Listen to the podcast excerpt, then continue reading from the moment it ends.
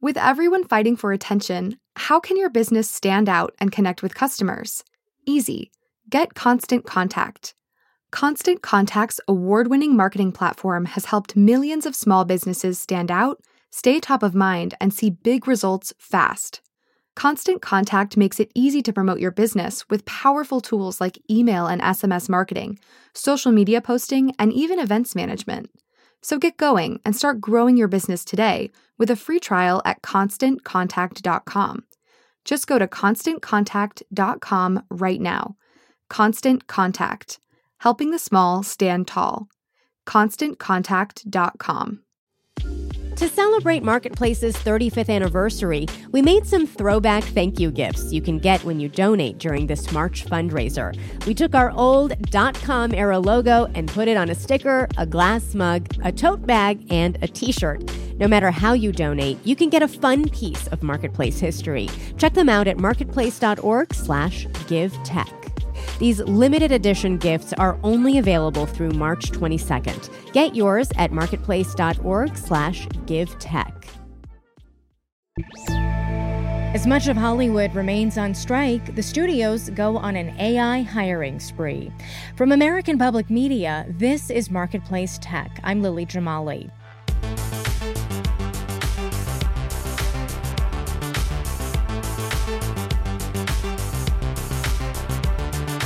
Hollywood is now a month into its first double strike since 1960.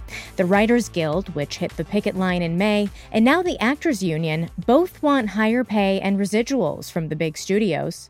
But earlier this week, when I spoke to people picketing on the sidewalk outside Walt Disney Studios in Burbank, another issue came up a lot. There's been a lot of discussion about AI and how it's going to just easily replace and take away the work of actors. I think for a lot of people, it always felt like it was far off in the future. And so they didn't have to think about it. And now the future is mostly here.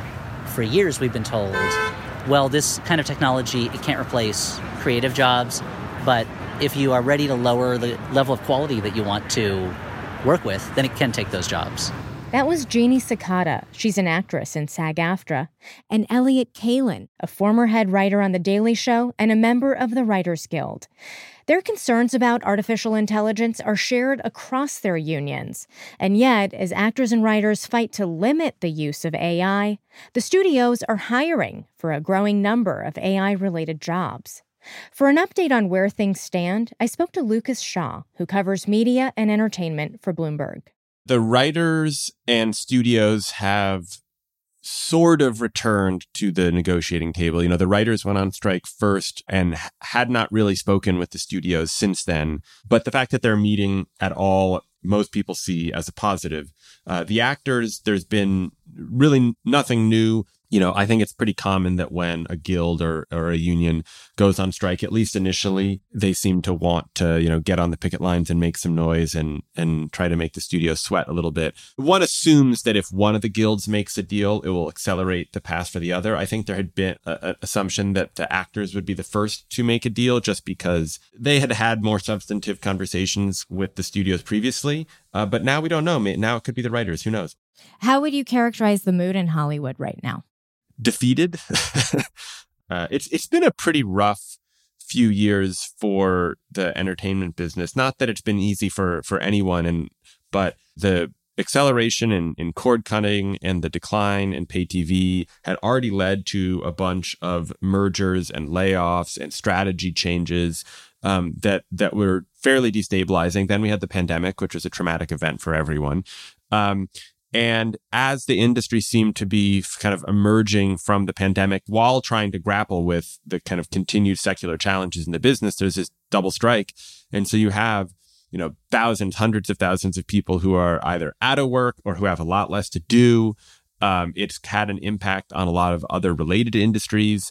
So it's just it's it's not been the most uplifting time for the industry, for the town of Los Angeles, uh, and for a lot of other cities where there's a lot of production. You know, people want to work.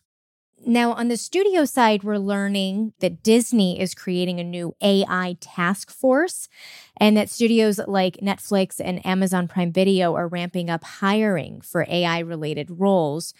What do you make of this trend against the backdrop of these labor strikes? I understand why it is a concern for writers, for actors, for laborers, because any movement towards greater adoption of AI feels like a threat to them, maybe if they're not protected. On the other hand, it's just sort of common sense that these big media companies would want to explore ways that they can use this technology that everybody's telling them is going to change the world. It doesn't mean that they're going to start employing the technology at scale or they even know how to use it, right? They're trying to figure out what it means, what are the best practices. Um, and it's just incumbent upon them that while they do that, they should also be talking with these unions, talking with the talent to make sure that they feel that they are protected. Because the big thing I, from from my conversations with talent agents and uh, and and lawyers and people who represent talent is that it is all about control and consent so that if you film an actor or you use a writer's script, you're not then repurposing it using AI without their consent and without them having some say in how it's used. And I know it's still really early, uh, but what do we know about these kinds of roles, like the Disney Task Force on AI? What would that actually look like potentially? I think every company has basically pulled together, you know, leaders from across the different businesses to get together and talk about ways that they can use AI or what it means for them. And think about it, even for these media companies, you know, it's both offense and defense because on the one hand, they want to figure out ways to use it to their advantage. On the other hand, AI poses a threat to any uh, any owner of intellectual property, right? A lot of these models can just scrape text from across the internet and learn how to spit out information. And in film and television, they they're going to be models that could be trained on scripts or could be trained on clips from a movie. And so if you're a studio, you're trying to make sure that this doesn't violate those copyrights because look, we've been through versions of this. Like the worst case of it is you know straight piracy that we experienced sort of at the turn of the century.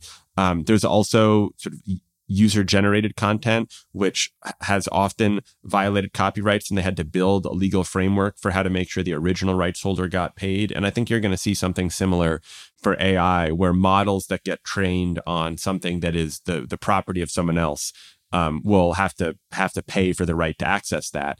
That money then should go to these media companies who hopefully will also share some of it with their creative partners. Is it your impression that actors and writers are fully against AI, or is there some middle ground where AI and their jobs can peacefully coexist? Neither one of them has called for a blanket ban, right? So the writers don't want studios to use their scripts to train large language models. They want to make sure that sort of a human is credited as the originator of any idea. The actors, they've negotiated with the studios on a, on a number of fronts. They want to make sure there are rules governing how you create and use digital replicas of actors. And they also want some limits around the use of generative AI and synthetic performers. So that would be where maybe you train a model on a famous actor or a few actors and then like spit out something that is completely fabricated. I think that on the AI front, uh, my sense is at least the studios and actors will reach a deal sooner rather than later. That was Bloomberg's Lucas Shaw. And we'd like to note that SAG AFTRA represents some journalists here at Marketplace.